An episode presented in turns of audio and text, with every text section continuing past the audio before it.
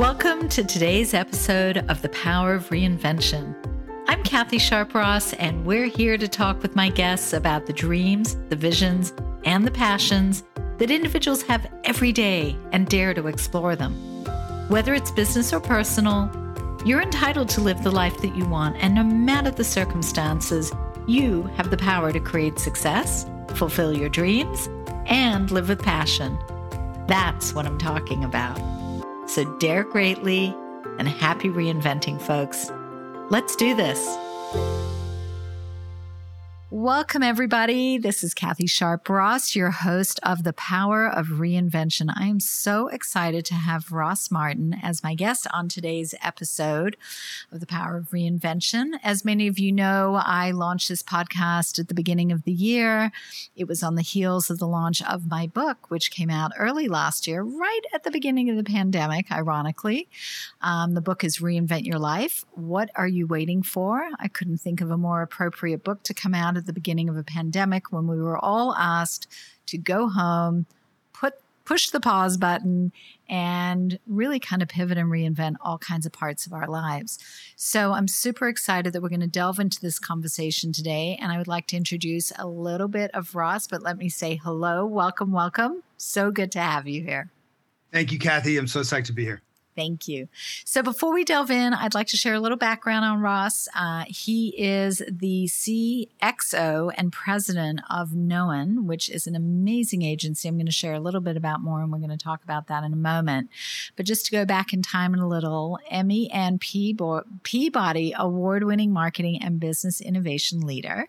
Ross Martin is the president of Known a modern marketing company that uses science, strategy, and creative to help their clients achieve their goals. Ross is also the founder of venture capital fund Lunch Partners, an early stage private investment vehicle for some of the world's most powerful CMOs. He co hosts the weekly national podcast on business, culture, and technology called Think About This on the Westwood Podcast Network featured on Apple Music, Google Podcasts, and Spotify. And prior to Known, Ross was founder and CEO of Blackbird, a brand strategy and business innovation firm that used consumer intelligence, strategy, and breakthrough creative to solve problems, create opportunities, and propel growth for industry leaders and the challenges out to disrupt them. Blackbird's clients included AT&T, Warner Media, IMAX, Rock Center, Entertainment One, which is now Hasbro, Fandango, Viacom, Disney, and more. Blackbird was acquired by Schireson Associates in 2019, forming the basis of the company now known as Known. He's also the former EVP of Marketing Strategy and Engagement for Viacom, where he oversaw global and domestic marketing, consumer intelligence, data science, creative innovation, internal agency and biz dev teams, and served as chairman of the Viacom Marketing Council. He was also prior to that Viacom's creative strategy and consult ran sorry ran Viacom's creative strategy and consulting division, and he was the first head of programming for MTV's College Network, and served as senior vice president of production for MTV 360. I could just go on and on. There are awards, there are accolades, there are member associations, but I think we just need to dive into this conversation, Ross. Yeah, let's so just start. Who cares that. about that but you know what? It's fun. great context and it gives a little background, and there's stuff there that we're not going to get to today because there's so many other things to talk about. So let's do this. So, Ross, I want to take you back in time a little. I want to go back to, I don't know, were you five? Were you 12? Were you 20? You seem to have a very entrepreneurial sensibility and this incredible sort of sense of vision of how to build and grow business. Um, did you know that's who you were at the age of five or 12 or 20? What, what, who was little Ross? You know, little Ross is still little, little Ross. Ross. Uh, I, will tell you this. Um, you know, there's a line in your book where you talk about how your parents always told you that you could do anything you set your mind to, and that you, Kathy, believed them. And there's like not only great privilege in having parents like that, um, but it can be, you know, to some people that could be terrifying, right? In others, it inspires, you know, achievements they never thought possible. And for me, you know, just like you, I, I woke up every morning as a kid with a mom who would sort of touch my back or my shoulder, rub it gently, and say, Today's the day. Today's the day. Every single day of my childhood, that day was the day. And from, you know, when you grow up like that, everything seems possible. And it seems almost impossible to bet against yourself or bet against the possibilities of the day. And and that's where this started for me. I just I I I was raised to believe that if I tried hard enough, um, and if I wanted something badly enough, and if I worked towards it, I may get knocked down a bunch, but eventually I could get there. I love that. And, you know, it's so rare. And I do talk in my book about, you know, having parents. I, I say it wasn't luck. I was blessed to have parents that gave me that can do perspective on life. And I lived around the world and got to live in different countries. And it really opened my mind up to, you know, not just living in a box or a lane, but really kind of like the magnitude of what was out there.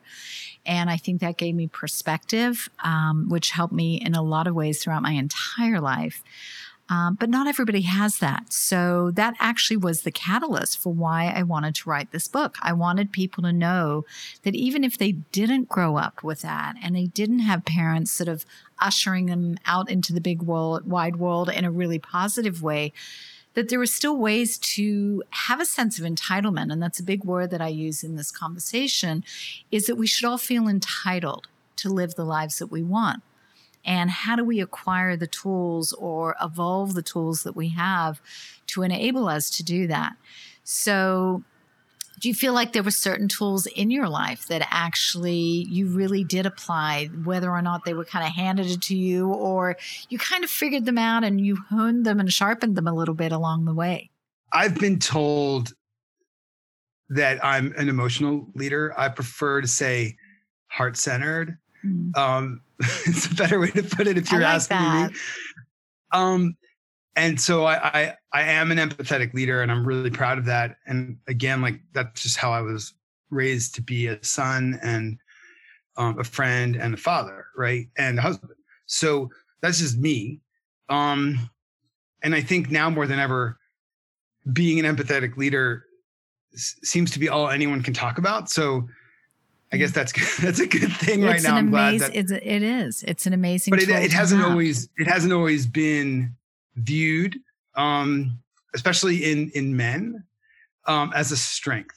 And I can I can recall many times where I was in situations where other men um, in leadership position would view my empathy as a weakness, mm. and um, and I hated that. I still hate that, and it still happens um, but it's a strength. It's a great strength, and it allows me to be emotionally aware of the people around me and how they might be feeling. Sometimes too aware, you know. Um, well, and, I don't know. I mean, in this day and age, and and you know, it actually leads me to a really important question that I wanted to ask you. I mean, here you are running this incredible agency. Um, you know, you can talk a little bit, share a little bit about how it evolved because I think it's an amazing story in this day and age to sort of create sort of to be the new kid on the block sort of agency, although it came out of the bones of some incredible other agency business and work and the collaboration of some incredible people. Um, but in this last year, maintaining company culture requires leadership from people who have that empathetic bone, who understand and lead with heart.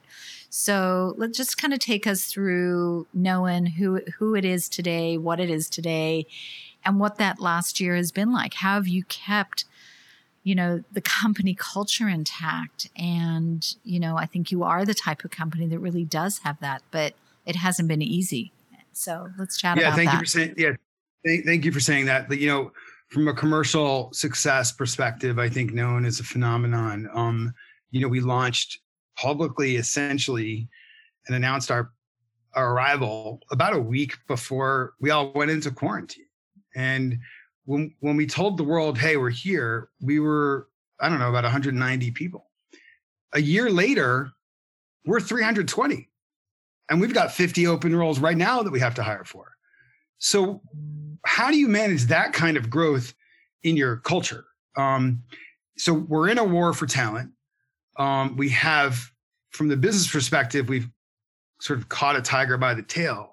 And the question is, you know, how do you operationalize a business and build an intentional culture when most of the company has never been in the same room with most of the company, let alone our clients. Uh, I went to dinner with one of our senior clients last week for the first time in a year and a half, and I didn't even know how to be, yeah, you know, yeah. outside at the Gramercy Tavern trying to adult. Like I was trying to be an adult. trying like to adult. I was like, how much am I supposed to drink? Like, how fast should I eat? I've lost all oh my self control. Isn't that amazing? You know, when you're home, you can only see my rectangle. That's all I have to manage here on Zoom. But like, you have no idea the craziness that's going on around. Well, and, I think there's legitimate social reentry anxiety. It's a thing. Totally. It is absolutely a thing. It's every other conversation I'm having now with our colleagues in the business. And so, so what we decided to do from a leadership perspective was study our own selves and then study the world around us. And so we invested in the largest and most, ambig- eh, most ambitious longitudinal study of the effects of the pandemic on culture and on all of us. We called it the human condition. And we continue to invest in that and we will for years to come because, you know, we may be, as people say, in the same storm, but we're all in different boats. And it was very clear to us that, like, we have offices in six different cities across America. We're opening offices around the world. And we've now got over 300 people working out of their home offices. And they all have such different personal home scenarios, right? Like some have kids, some have no kids, some have kids with special needs some are single parents. Some have disabilities.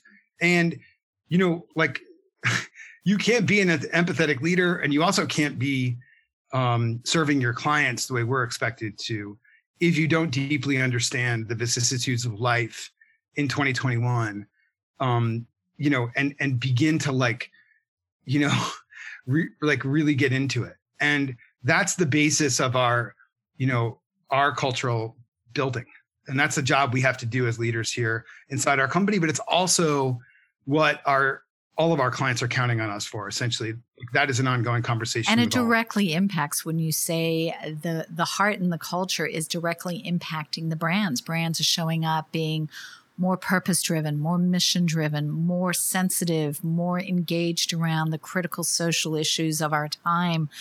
And we, as individuals in our position of leadership with agencies, have to help direct them and still do the great business and the great work and build brands and companies I think in very you, serious you ways. I think you understand this at Sharpe Alliance as well as, if not better than anyone. Like you you've built your career on staying ahead of and predicting culture, right? And like do that, you have to understand the drivers of behavior, preference, um, and you have to be able to recognize patterns more quickly than other people can. You can sort of opportunistically act on them for your clients or recommend. But and it, it's the same for us. Um, and what I think we haven't even talked about, but it, you know, is sort of like lo- this sort of steady stream across everything is the movement towards a, a more equal, equitable, and inclusive society, workforce, um, not just in this country, but all across the globe. And you think that we've made all this progress on this, and you wake up the next morning and you you realize actually how far we have to go. Whether we're talking about um, you know Black Americans or the Asian and Pacific Islander communities who are so uh, who are suffering so much and so unfairly. And so, like that's that's something that you know. Not only do we care um, deeply um, about our own families and the impact that this has on us, but everybody who works in our company and all of our clients and the broader communities that we serve and support, who are all suffering in one way or another. Um, some in in very very um, scary ways. And so we're, we're, we're trying to operate a business in that environment. And you have to ask yourself the existential question well, what do we stand for in a moment like this? What is the role of a new organization like ours, known?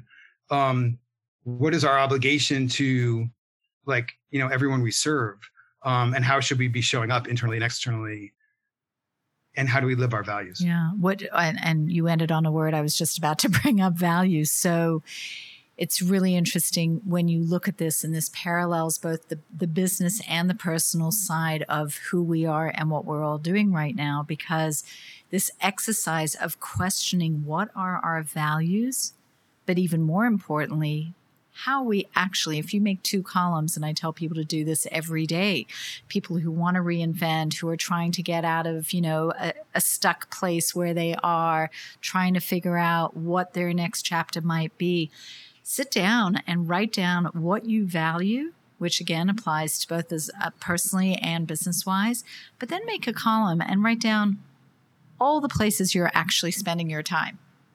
And you'll see that those two very typically do not align. And it's an amazing little exercise to put yourself through. It's very simple. It's a brilliant thing. But it's powerful. I love that. That's really smart.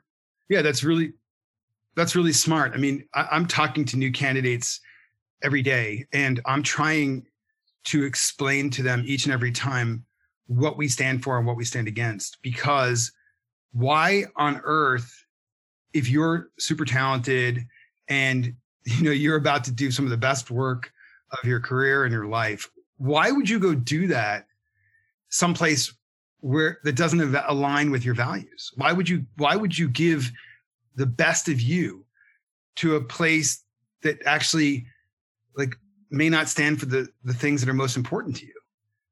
And there's just like there's no way around that and there's no neutral and you can't hide anymore. So we lead with that and, um, not only is it important to us, but as a credit to our clients at Known, they all care about this. It's the first thing they ask us when they hire us. Like, what do you stand for? What are the principles upon which you founded this business? And what are your values? And, and if we don't, if we can't align with our clients, then, then like we just, they would never hire us. And we have walked away from clients um, whose whose values sort of and standards don't live up to our own. Yeah, which is so important. Are there companies out there that you think are really walking the talk, not just talking the talk? Oh, I mean, I th- yes, very like many brands and, who are doing like some pro- profound pivoting right now. Um, I think I'm most interested in those who aren't pivoting right now, mm. but who have who've always been living their values um, and have have remained steadfast because those are the businesses and brands that are not trying to signal virtue, but who have created systems of impact that are consistent with who they are and who they want to be and how they want to be known. Mm. And um, and I, I think you're like you're really now able to see in in the clear view of day like which are which, yeah. right? And um, some of the greatest marketers on the planet uh, on the other side of this are just frozen in fear because they they wake up and they're forced to answer some very difficult existential questions for their brands that they never had to struggle with before. Right. And if you're a CMO who's running a company that makes soap or deodorant, why do you need to care about something like gun safety? Well, suddenly you're being asked to care about that. Right. Not just by your consumers or your investors, but by your employees. Right. And how do you integrate that into your narrative personally as well as professionally and then across the company or not? Correct. Um, and look, you know, I'm glad you brought that up because it is an issue that so many of us are really committed to and connected to. And if if you don't have a belief system behind all of your operating systems, then then you're sort of so unmoored. You're flying blind and you have nothing to hold on to. And so we do a lot of that work, belief system work with our clients who, you know, some of them have lost their way, some of them never had to do that work. And, you know, but when you do have a powerful belief system that can inform and inspire all the ways that you operate your business, not just your marketing, um, then you're in a really amazing position to express the power and potential of your brand and your business in a way that lots of people will want to buy in. Yeah. And so that creates such opportunities for brands that you're, you know, you're asking about. Like, for example, you know, what Matthew is doing at Ben and Jerry's is just it's extraordinary. But they've always been that way. Yeah. It's the same thing yeah. with Levi's. It's yeah. the same thing with Dick's Sporting Goods. It's the same thing with Unilever. It's the same thing with Procter and Gamble. And you can go on and on. They're at the you know on the other side of this, there are so many businesses that are so new that were almost born of this pandemic economy. True. Who who are putting so many so many points on the board, have so much commercial momentum, but never stop to ask themselves, who are we and what do we stand for? And what are the values that we want to live by? They just don't even they haven't gotten there yet. And and that's that's a tough spot to be in. Yeah, now it's amazing. You know, you and I both love what we do so much, but I have to ask you this question and and because you get exposure to so many brands and so many great people doing great work are you living your true north right now? Do you feel like where you are and with all the things that you've done in your past and in your career are you really in the place you want to be or is this a catalyst for you personally to go further in some other space? Like what what is this no, for you I'm right finally, now? I'm I appreciate this question so much, and no one ever asks it like that. I am exactly where I'm supposed to be. As a father, um, hopefully as a husband. my wife will tell you, and um, but but in terms of my career and the portfolio of activities I've been able to sort of assemble and now manage, I'm right where I need to be. That's and, um, amazing. And there's real, there's like, there's real joy in that. Um, and now I, I just like you, um, share a passion for helping other people find find their right. their way through. Right. Yeah. So do you think that 10 years ago if I'd asked you that question wherever you were or 10 years prior would you have perhaps thought in the moment that you were in the place you wanted to be or were those the stepping stones to what you were envisioning, you know, that bucket list in business, that bucket list in, in your personal life? I was nowhere near. No. And, and not not only and not only that, but like everybody knew it. And I, I kind of reeked of like bad ambition, like just like desperate ambition of somebody who just thought they were destined for greater things and just hadn't gotten there yet. And it was like, and I was, I was going to do anything I could to get there. And like, that is unpleasant. Um, and it confuses the, the, the happiness of pursuit with the pursuit of happiness, right? Like, so I'm not like the, the, the really interesting thing about your book is that like, you're not trying to get us to a destination, right? Your book is so much less about the pursuit of happiness and so much more about the happiness of pursuit to me. Mm-hmm. And I love journey. that about your book. And so I'm on a journey. I don't know what I'm gonna be when I grow up. I haven't reached the apex. Like my best work is ahead of me. Like, and I feel young and excited. Yeah. And I don't know what I'm like, I don't even know what I'm doing tonight. Like some shit's gonna happen and it's gonna be interesting. And the same thing tomorrow morning.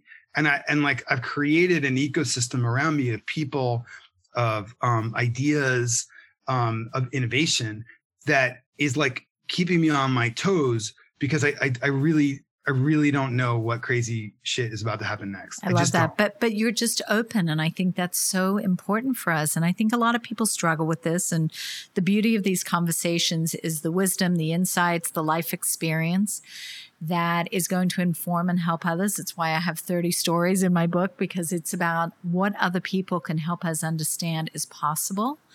And the fact that you understand the value of being open to what's possible and not being too set in your ways. And I talk about five minute reinventions and 10 year reinventions. I mean, when I, when I set out to write my book, my intention was not for it to take 10 years, but it did. And that's okay. That was my timeline. I was raising children. I was running a global agency. I had a lot going on. And there was nobody saying this is the one deadline that you have to adhere to. It was the one that I didn't have to adhere to. So I made it my joy. And along the way, wrote blogs and did speaking engagements and did all these other things and interviewed some of the most profound and amazing people. And I learned and I grew from it which contributed to the outcome of what this book is today and all that I'm doing. And the irony of the timing, of course, is not lost on me. I mean, you know, again, coming out at the beginning of the pandemic. But I think we we need to understand the value of giving ourselves grace and being open and being able to listen and tap in. And I think a lot of people are challenged in finding those passions and sort of understanding. And a lot of people have had shifts in careers or mothers that left the workplace for a few years to really focus on their children and then come back going, wait, scratching my head. Am i too old? Am i you know have i have i aged out? Is am i no longer relevant? I don't know what i want to do now in this next incarnation. Fathers that are going through the same thing and really anybody who's just trying to kind of say oh, i love my life but what else is there? You know and trying to sort of put the finger on it.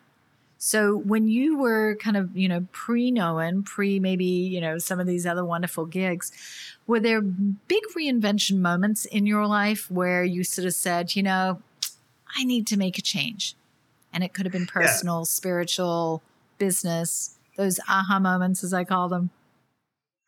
For sure. Um, I, I'll, I'll tell you two two of them. One is like, I don't even know what I'm doing in this industry. I, I, I went to graduate school for poetry. I was a poetry professor.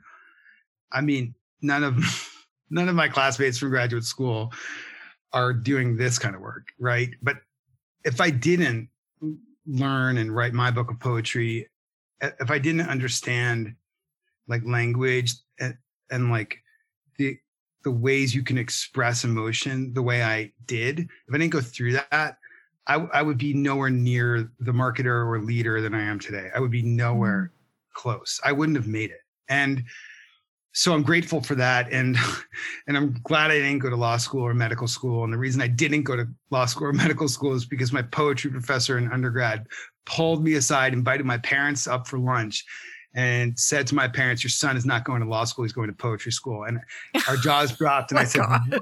What? And so, like, that was a pivotal, pivotal moment in my life where I sort of thought, like, the way I was raised, I was supposed to be a doctor or a lawyer. But all of a sudden, I have like a really powerful professor who I loved, and she's sitting with my parents telling them, I'm going to poetry school. I didn't even know that was a thing. So, I mean, thank God for her, Olga Broumas, amazing poet. The other was um, more of a medical thing. Mm. Um, and I don't talk about this very much, but I had a very rare condition um, earlier in my career, like in 2007, 8, where um, I had like like my the lining between my inner ear and my brain had worn down mm. and it mm. meant that certain frequencies were directly hitting my brain so sound was making me pass out um, and it got so bad that um, i developed what's called autophony which is when the sound of your own voice is too loud in your head and you pass out from talking oh my god so like i just stopped talking for a long time but i was working how old were you when this happened I was 30. Wow. 32, 34, 30, 33. And um, so it changed my life because, I mean, it's so obvious the metaphor, but like it made me stop talking and only, and I, and only like start to listen more. Right. And mm-hmm. I could hear, and this is what's going to sound a little bit insane, but the condition I had, you, you not only hear your voice too loud, but you can hear the systems of your body working. Um, so you can hear your muscles moving and bones and your heart rate high, louder than other people can. And I had to have surgery. I had a craniotomy, a brain surgery where they lift your brain and they plug the holes in your inner ear and they redo the lining and they put you back together. And you wake up, you have to learn how to walk again and how to listen and talk. And it made me a listener. And before that, I was just a talker. I was the smartest person in the room. You just asked me, I would tell you I know everything. And like, I have the best ideas and I have them within five seconds. And let me just tell you. And I changed. Um, I changed and I, I stopped talking so much and I just started listening. And I would, I would go to meetings, you know, and I wouldn't talk for the first 45 minutes. And people were wondering what the hell's wrong with him. But all I was doing was like, I was listening, I was absorbing, and I was figuring out my way through. And it be, it made me such a better contributor and a, um, and such a better leader eventually to do that. That is extraordinary, and thank you for sharing that. That that is wow. I just blown away to hear what you went through and how how long of a period of time? I mean that that's a critical age, both career wise, family, personally, personally, yeah. to go through something that intense. Um, how long, like what period of time did this sort of create that pause, if you will, for you before you yeah, were able all, to really kind of engage? All in all, the whole process was about two, two and a half years. Yeah. And um, I was an executive at Viacom. I hid this from most people. Right. I was out for I was out for six months or so because I had to have um, surgery and a lot of testing. Right. I, I was only um, I was only the 67th person in America to have the surgery I had because it was so rare right. and experimental. And I was actually paid by the government to be tested on. Wow. So right. um, this was a very rare condition. And um, and it did happen in a really pivotal moment in my career. And it made me ask myself, like, you know, what am I doing? What next? And yeah, what am I doing? And I stayed at, I stayed in the in the comfort of Viacom CBS for a full bar mitzvah for 13 years in total. And um and when I left, um, it was a really scary thing uh, to be able to give up that comfort. You know, I had 250 people reporting to me, hundreds of millions of dollars in the budget to market our networks and our shows all around the world. And um, and I decided to go back down to zero. Uh, so, I took only one person with me from Viacom to so do it. So, did you choose to leave the company at that time in order to sort of no, I, like, was I, there an, a bit of an epiphany moment for you, or? I, I actually, I, I actually moved to corporate after that. Like, I my career actually started to take off when I changed my modality. When mm. I actually became a better listener, yeah. and I started to think about the world differently right. after that medical sort of like right. So it really was kind of a catalyst moment. It was you. a huge catalyst yeah. for me as a as a person, and it's I I hope I'm much better for it as a as a human, not just as a business person. Yeah, exactly. Well, look, I mean that that also explains a lot about the the next chapter for you and where you started to go and why you do lead with the heart that you lead with and as a human being and I think this has definitely been a year where all of us have really tried to make more sense out of that. Um, have there been great mentors along the way that you have really either, you know, have mentored you or is that something that you tend to do a lot? It sounds like every time you open your mouth, you're probably sharing some piece of wisdom with with others who are growing from just being around you and what you're doing. But who who sort of affected you the most? You know, I have my own board of advisors who are, you know, and I encourage other people to do that to that idea came to me from Carolyn Everson at Facebook. Mm-hmm. And um, these are the people I turn to when I have to make difficult decisions or important changes, yeah. um, or just for feedback about how I can do better. Um, but but by far and away, the biggest impact on my life was my my father. Uh, and I told you earlier that you know I I was the kid whose mom woke him up every morning with "Today's the day," and so mm-hmm. that's sort of like you know one half of who I am. But the other half is my relationship with my father and the last thing that my dad said to me his last words um, as he was dying. And uh, and those were two words be there. Mm. that's what he said. He said be there. And every single day i wake up with with both those things from my mom and from my dad that yeah. today's the day and be there. Um, be present be there for others um, be there for yourself and for your family. And and so I live by that, and um, and it extends to everybody in my world. Um, and I hope that when I'm gone, people will say that I lived up to those two things. Right. That that that is what I hope would be my legacy if I can get there. It's beautiful. It's amazing. Um, there are a lot. It takes a lot to do what we do for a living. we deal with a lot of people, a lot of personalities, a lot of deadlines we're juggling all the time. And if you're anything like me, it never stops and it never sleeps and it just is always going. But what do you do to sort of, you know, start your day, end your day? There's some mantras, some practices, things that just kind of keep you on track at all times and keep you aligned. Yeah, so it's funny. That same poetry professor I told you about, Olga yeah. Broumas, yeah. pulled me aside in college and she said, it's essential that you write for half an hour a day. Mm, and I was like, ah, uh, and she's like, unless you're very busy. And I said, oh, okay. And she goes, and then you have to write for an hour a day. And I'm like, oh God, you got me. You know what me. they and, say, Ross? If you need something done, give it to a busy person, right? And so exactly. And so so I, you know, for me, um, I try to wake up every morning with gratitude and go through the process of like in my own head, thinking through all the things and all the people I'm grateful for. Um, and I, I generally read in the early quiet hours of the morning, and I try to read something that has nothing to do with any of my jobs in life.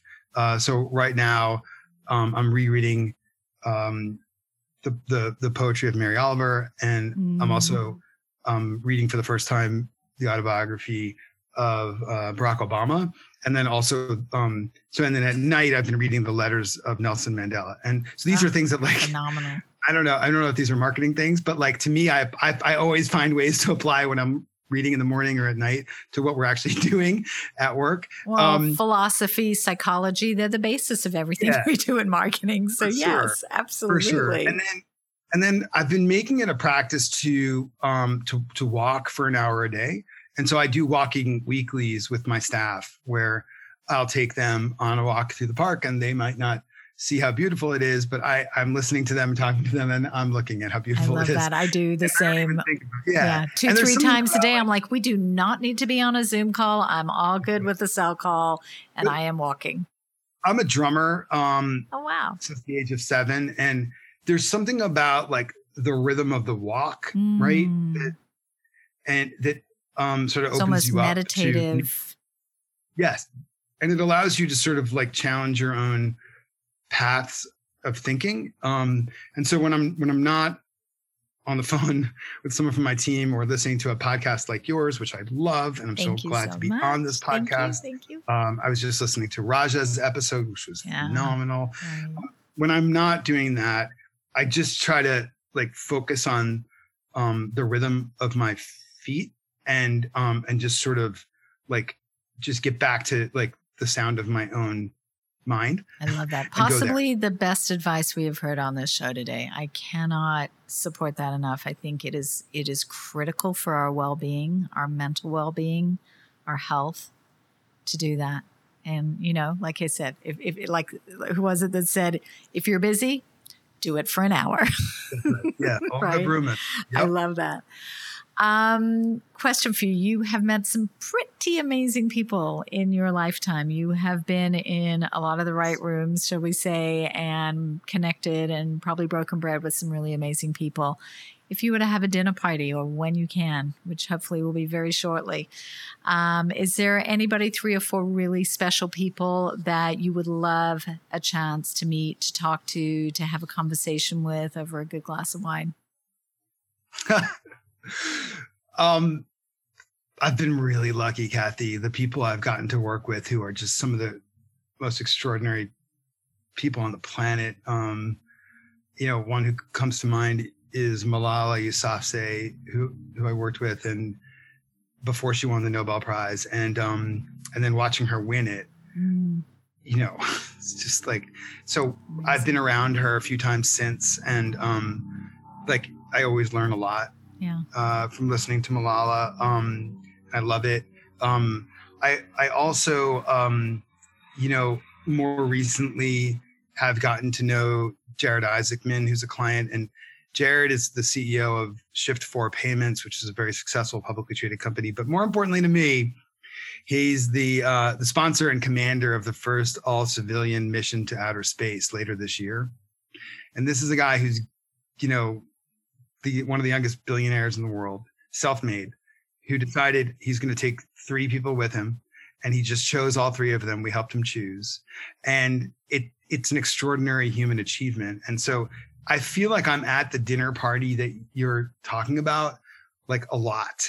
And I, it's not my dinner party; it's usually somebody else's dinner party that I get invited to, and and I'm like, wow, I get to be in this room with these kinds of people who are doing these kinds of things and th- so that and i'll tell you one person you know who i find just extraordinary is elon musk um i mean when you listen to elon sort of talk about you know the future of the human race and how it will it won't it will not continue if we don't find a way to be an interplanetary species and that lots of people will die along the way to get there.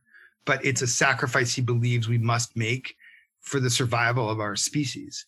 It it's just sort of it challenges you to think on an entirely another level that like most of us just going about our days just don't have to really no. think about. Well, and it's not okay. We all play a role. Every act, every decision, every choice, every purchase, everything right. we do, we are personally each and every one of us responsible for. I've, I've been I've been really struck lately by the work we're doing with Time Studios on a documentary at Known about Inspiration4 this trip to outer space and i've gotten to know jeffrey kluger who's a senior writer at time magazine he wrote apollo 13 and so i listened like even though i've been a part of this mission to outer space that's coming later this year from the very beginning and i'm intimately involved in it it's it's only when jeffrey speaks do i actually fully understand what the hell i'm in the middle of here right. and what it means for humanity and so it's like that's the dinner party. I feel like I'm in the dinner party you're describing like all the time, which is why I'm right where I'm supposed to be in my life. And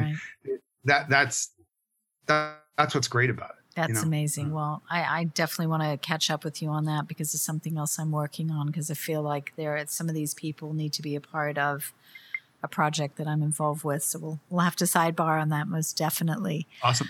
Um, you mentioned a couple of things that you love to read. Any other favorite podcasts? Any shows? Anything that's either just been super fun for you that you've gotten just like you know that that guilty pleasure, lost in yes. it, turn yes. off the world. Like where's that fun? I will tell you. I what are you doing you, with your family? You, I don't share this with a lot of people. I'm I'm gonna break I'm gonna break my rule and tell you, Kathy. Good. Okay. Thank you. The two things I love most to do when that like I'm sure no nobody else is coming on this podcast to say this. I love mixed martial arts. Wow. I love I love like the honesty and the brutality and the, the competition of like you know athletes squaring up and f- fighting. Like right. I just I don't because it's so there's so much art and so much craft in what they do. Right. And the more you study it, like there are all these vicissitudes in in the in the moment that like people just don't really get because it just looks to most people like they're just beating the shit out of each other right. but it's it's a dance and wow. there's so much nuance and beauty in it and it's also horrifying um so like that and i just don't talk about it that much because most that. people i know don't want to go You're like gonna get all these people sending you fan mail going, me too. I love it. No, but like I've had the opportunity to sit ringside, you know, like right. during a mixed martial arts fight, you know, actually 10 of them. And yeah. like I had blood, like blood. Like splattering like, on you. On my arm. Yeah. And you're like, oh my God. Like what? Like, are we in the Coliseum? This is brutal. well, I used to represent WWE and worked on WrestleMania and all those guys. And I'm like, okay, that was brutal enough for me. But MMA so, does so take it to a whole other level. Okay, go on. The other, the other, the other one that my wife and I geek out on all yeah. the time, and this yeah. is so funny to talk about, is really what I think of as the original data science TV show, and it's Family Feud. Ah, I love Family Feud. Love that. It's my favorite thing. I love Family Feud. I, I love it. Ah, I can't is, get enough of it. That is phenomenal. I love it. And I will even wake up at 3 a.m. to watch it if it's if it's going to be on at 3 a.m. or I'll tape it. But right. a lot of times I'll just watch it at 3 a.m. because I like I really want to see it. so cute. Hey, I got a couple of my own shows that I geek out on. What are yours? Like, what are yours? Oh God, you know, I, I used to blame it on the kids that I was watching stuff that they were watching and then they'd kind of leave the room and you'd find that you're still sitting there watching it. My husband and I, funnily enough, like Hannah Montana was one of those shows where you're like, oh. she is so good and that is so good. And when she was a little girl, I mean, who knew she'd become the Miley Cyrus we all know and love and, and, you know, just kind of marvel over now. But yeah. there are shows like that. But I like that, like sort of Gossip Girl, Rain, like some of those shows that are just like, pure brain candy because we are yeah. so on and we're so responsible and we're so in charge of so much so often that sometimes you need something that is just going to take your brain and your mind and your emotions in a completely opposite direction and it's just that guilty pleasure. And you're like, I'll give no you one, one more. Okay. If you even like sports at all, I do. You love. I'm very involved in watch, sports.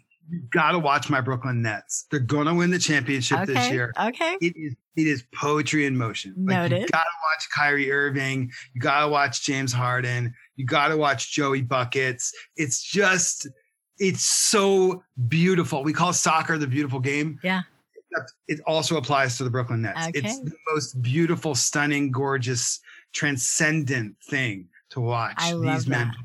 I love it. Oh, Ross, this is so fun. You know, I could sit here forever and talk to you, and I hope we have lots and lots more occasions to do this, even without a mic in front of us. Unfortunately, we have to wrap it up. Is there anything else you want to share? Any other advice? Any, uh, you know, post COVID, going back into the real world, life advice, anything for those who are looking for that moment of courage and support when they're trying to pivot, trying to take on something new, looking at a next chapter in their lives, reinventing some part of themselves? I, I will say this. First of all, thank you so much, Kathy, for having me uh, on your podcast, but also for writing the book. Um, because as you know, I bought it for my whole staff, and um, thank you for that. I'm a huge fan of of what you share in your book. Um, there's a, I would leave with this. There's a a moment in your preface, uh, the introduction by Quincy Jones, where he talks about, you know, even even for Quincy Jones, shit doesn't go right all the time, right? Even for that guy, there are moments of failure, of disappointment, and he talks about and you talk about in the book, using those moments as fuel mm-hmm. and almost like catalytically converting them into energy for your next endeavor, as he puts it. Yeah. And I, I, I, I live by the, that, you know, like I fail every day and it becomes fuel that if I get it right, converts into the energy I need to do something great. And I, I, hope that others take that away from Quincy, take that from your book and then hopefully take that from this podcast. So thank you so much for having me. And I, I really appreciate being on here. Thank you so much, Ross. Um, if anybody wants to reach you or get to know Known a little bit better, would you like to provide a website? Uh, we'll put it in the show notes, but for those that may be driving or walking and don't have a pen handy. Sure. On the World Wide Web, you can find us at www.known.com is is and that's known k n o w n dot is dot is. If you know, you know. Thank you That's so much. Awesome, Ross. Thank you so much for being here, for being my guest.